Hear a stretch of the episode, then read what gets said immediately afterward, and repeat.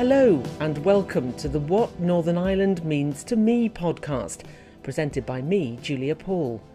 This series has been produced by Shared Future News to mark the centenary of Northern Ireland and is funded by the Heritage Fund on behalf of the Northern Ireland Office. Shared Future News provides information and personal stories on the topics of peace building, reconciliation, and diversity to a Northern Ireland audience and beyond. In this episode, we meet Nandi Jola, who's a poet, playwright, and cultural ambassador, to hear what Northern Ireland means to her. I'm originally from South Africa, so I came to Northern Ireland 20 years ago and I came here to find work, and it was through a recruitment agency. I didn't know Northern Ireland, but I thought, what's the worst that can happen? So, since I've arrived in Northern Ireland. Now I am a mother.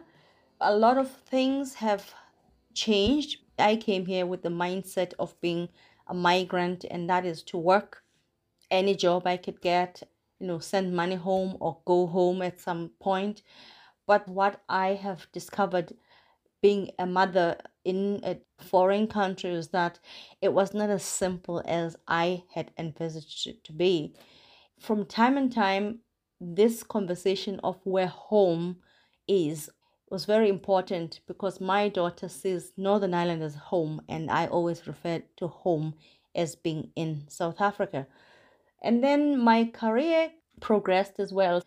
First job, I was working as a receptionist, as an administrator, and then I stopped completely and I went into writing poetry, which is something that I've always done and then from that, I ventured into screenwriting and playwriting.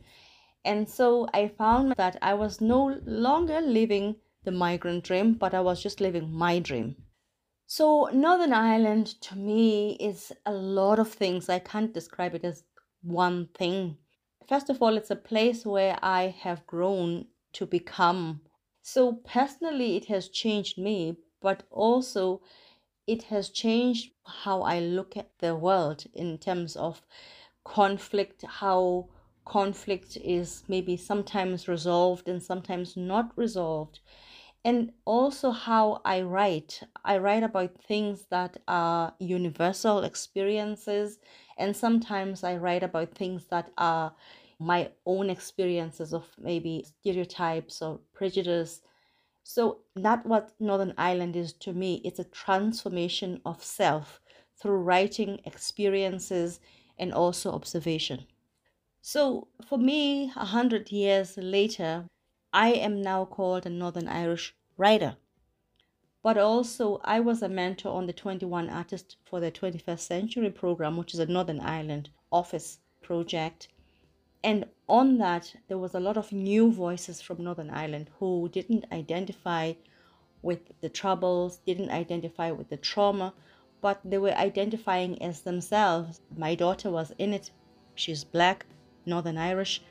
So I think moving forward, Northern Ireland will be an intercultural society, the new tapestry that we've all created.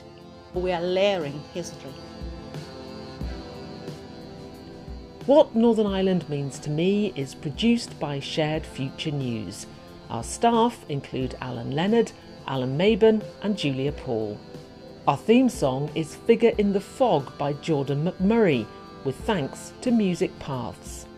This and other episodes with transcripts are available at the Shared Future News website, sharedfuture.news. You can also follow us on Facebook at Shared Future News and Twitter at Shared Future.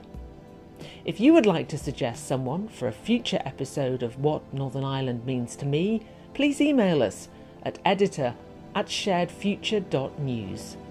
Thanks for listening.